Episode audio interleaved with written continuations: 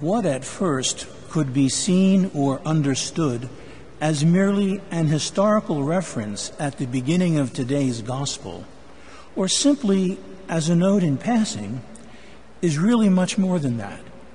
Very much more. It lies at the heart of today's gospel reading, providing an entry into Jesus' teaching. It sets the scene and gives it context. Of what am I speaking, you might be asking yourselves. St. Matthew writes that Jesus withdrew to the region of Tyre and Sidon. There, you have it. Jesus withdrew to the region of Tyre and Sidon. Granted, on the surface, this brief, seemingly geographical note does not sound like very much, nor very important.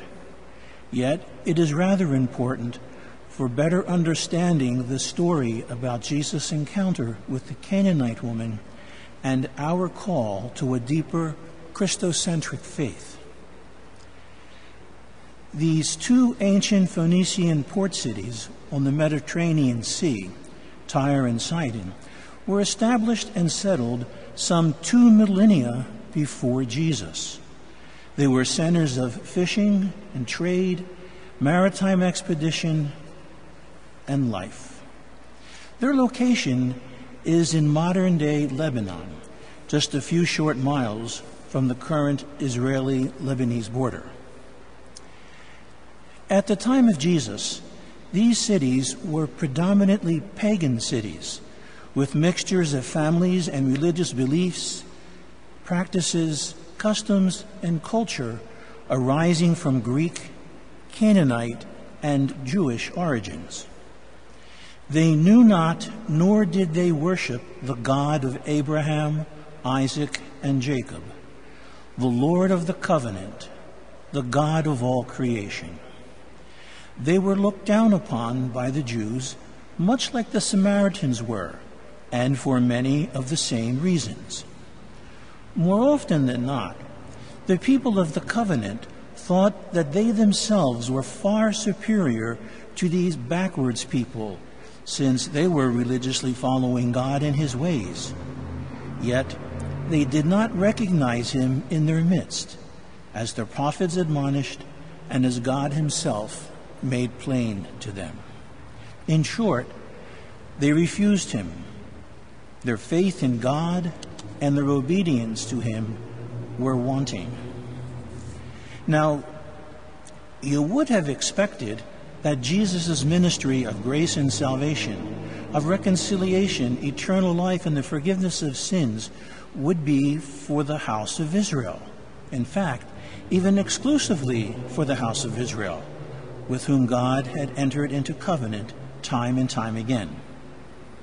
Yet, exclusivity with the house of Israel was not the case. The scripture passage from Isaiah 56, which we hear today, explains why exclusivity with Israel was not the case. Speaking through the prophet Isaiah, God declares that his house shall be a house of prayer for all peoples, for he is the God of all people. Israel, excuse me, Isaiah writes that with the foreigner who join themselves to the Lord, who love the name of the Lord, who minister to him, becoming his servants, keeping the Sabbath, and holding fast to the covenant, that the Lord God will bring them to his holy mountain, to his holy house, and make joyful in his house of prayer. They will abide with God and God with them. This is something unheard of and unthinkable for the faithful Jew. Rather than have their sacrifices upon the altar be profane, unacceptable, the work of demons, and worse, these people, the Gentiles, who do what is right and just, loving and serving the holy name of God, becoming his servants, these sacrifices, we are told, will be acceptable on God's altar. They will be pleasing to Him. For both Jew and Gentile alike, that which grants us access to dwelling on God's holy mountain is a change of heart, a conversion of heart and of life, a conversion from the ways of the world to the ways of God, from sin to righteousness, from disobedience to the obedience of, to God's laws, commands, decrees, and ordinances.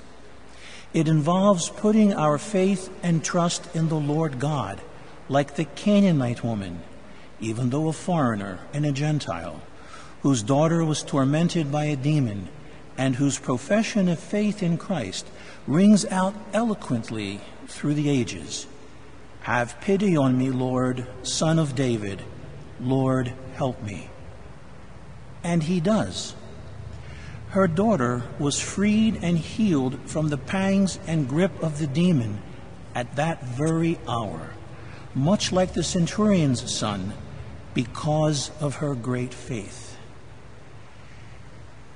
In this short encounter between Jesus and the Canaanite woman, St. Matthew presents another profession of faith in Jesus. For everyone knew that only God had power or authority to command nature, sickness, demons, and death, as he is the creator of all that is seen, all that is unseen. St. Matthew shows Jesus performing the works and the signs which only God is able to perform. This is a bit similar to a type of Greek chorus with the evangelist telling us that Jesus is God. Look at what he is doing, the work reserved to God and God alone. Look, believe. Jesus commends the Canaanite woman's faith in him, and in so doing, he invites us to look and see, to hear and understand, to go and be likewise. This is a story on many different levels. It's a story about Jesus, who he is, his care and concern, his mercy and compassion. It is a story about the Canaanite woman's faith in Jesus Christ. It is likewise a story about our faith. It is a story about the Gentiles being co heirs and co partners with the Jews in the promise of life in Christ. This is a story as well about the faith that doesn't doubt, which underlies what St. Elizabeth said to the Blessed Virgin Mary at the visitation Blessed is she who trusted that the Lord's words and promise to her would be fulfilled. Through faith, Mary's heart is disposed to do the will of the Father and to cooperate with the divine plan, with whatever he wills. Through the Holy Eucharist, which we celebrate this day, may our faith and trust in God be solid like that of the Canaanite woman.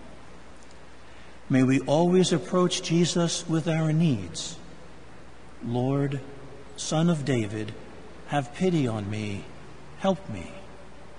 And may we be attentive to receive Jesus' care and concern, his mercy and compassion in overabundance, and so be ministers of the same to one another.